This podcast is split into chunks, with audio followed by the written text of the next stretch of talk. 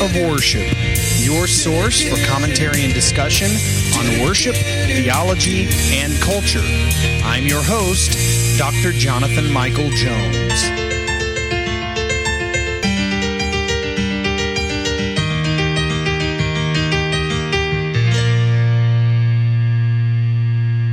Well, hello and welcome to the Active Worship Podcast. This is Dr. Jonathan Michael Jones. Thank you for joining me today.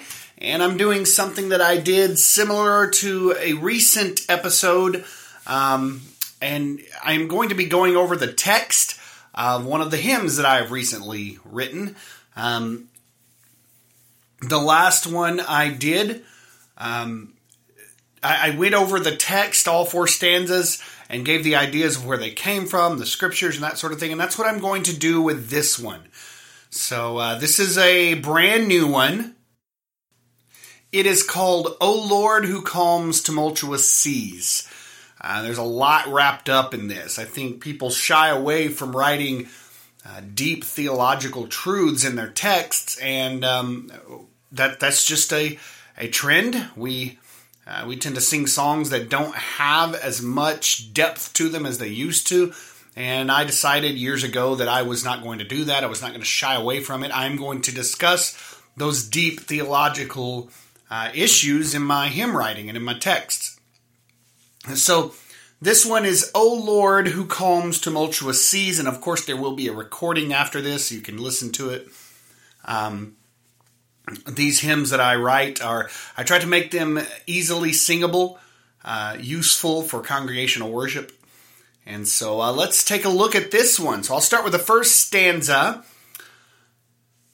The first stanza, O Lord, who calms tumultuous seas. And that's uh, very simply, um, we know of many situations in Scripture where God calmed the sea. The most obvious, Mark 4, where Jesus calms uh, the storm.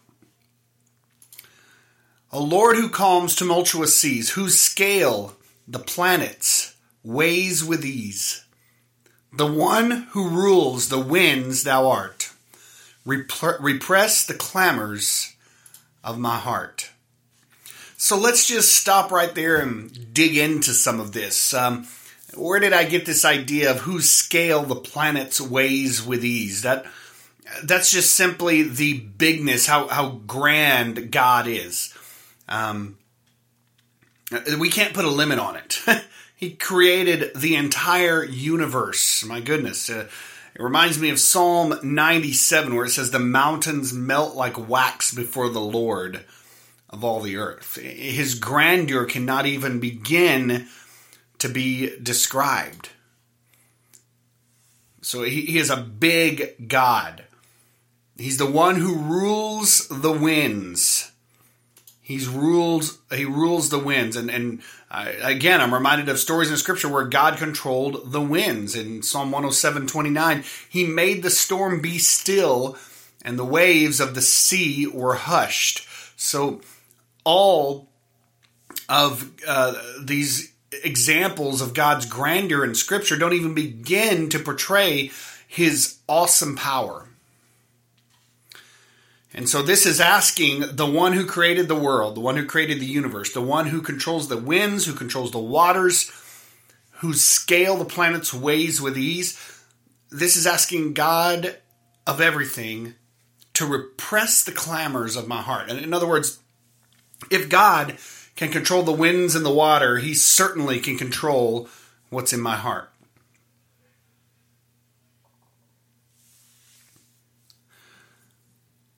And then uh, we go on. Preserve my mind with even frame. Preserve my mind with even frame, whether my lot of joy or pain.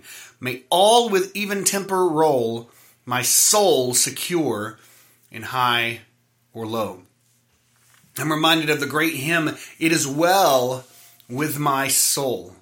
That whatever may come my way, I know my soul is secure in the Lord. Preserve my mind with even frame. So, what does that mean? Even frame. May all with even temper roll. It's the idea of no matter what comes our way, good or bad, we are secure in the Lord and we stand firm in his name. Proverbs 17 27 Whoever restrains his words has knowledge, and he who has a cool spirit is a man of understanding. I'm sure in most of our lives, things come our way multiple times where we could complain about, but we shouldn't because of our security in Jesus Christ.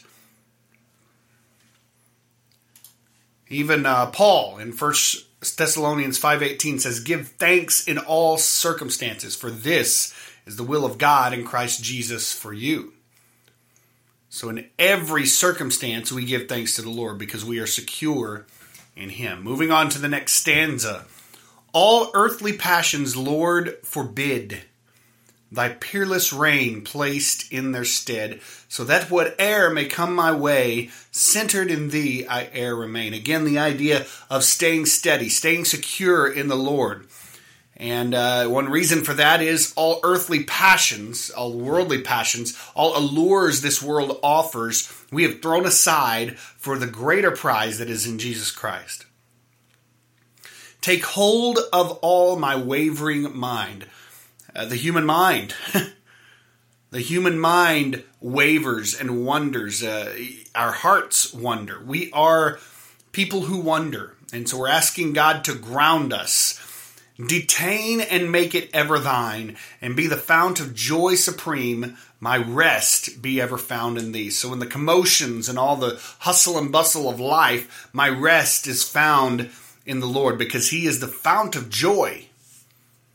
In other words, joy doesn't come from anyone else but from God Himself. So we're asking God to take our mind. My mind wanders. My mind is prone to wondering. Take it, God. Detain it. Make it yours. Put thoughts. Let me take thoughts captive in you. Third stanza. My heart has found a great delight. It can't contain the joy in sight. The sin Thou hast removed from me the weight that I could never keep. Uh, again, it is well with my soul, says, My sin, oh, the bliss of this glorious thought. My sin, not in part, but the whole, is nailed to the cross, and I bear it no more. Praise the Lord, O my soul. This is a similar idea. God has removed the sin from me. It's a it's a burden that I couldn't keep myself, and so God took it for me. And so my heart is overflowing with joy. When gloomy days upon me rise, hold fast the cross before my eyes. Gloomy days, bad times, they are certain. And this is a surety for God's people. We will go through difficult times, but we must keep the cross before us. No matter what's going on in the world, keep the cross before you. Uh, in the movie Gone with the Wind, there's a scene where there's fire everywhere, and, and to get the horses to focus on what's straight ahead instead of what's going on around them, they put these um, these shades over their eyes that basically block out their peripheral vision, and so the horses are able to focus on what's straight ahead instead of seeing the calamity and the fire. Uh, that's the idea. God block out everything but keep the cross before me. On songs or prayers I won't rely. Thou art my song and my supply. Now, this is not saying not to sing and not to pray. That's not what this is saying. But this is saying go directly to the source himself. We don't rely on prayers, we don't rely on songs. These are these are means to an end. They are not the end in themselves. Stanza 4. O Jesus, faithful to the end, be thou the joy of every man, with little or more than enough, our joy in thee, thy love for us. So, uh, this is talking about that Jesus is faithful to us. He is the, the, the root of joy for every human, for little or for, or with little or with more than enough. That's from Philippians 4:12. I know how to be brought low and I know how to abound. In any and every circumstance, I have learned the secret of facing plenty and hunger, abundance and need. And that's because we find our joy in Jesus Christ. Let faith and love and duty join to raise one song in every voice. In other words, you have three aspects here. You have a personal uh, faith, a personal belief. You have a love, which is um, a love between you and the Lord and between you and others, and then duty, your responsibility as a believer. So let these three join to raise one song in every voice. For thou alone we ever praise, to thee our joyful hearts we raise. This entire stanza focuses on the joy that is only found in the Lord, only found in Jesus Christ. And so we can live our lives with even temper. We can live our lives as people who are secure in Jesus Christ. No matter what comes our way, uh, there is a greater prize ahead.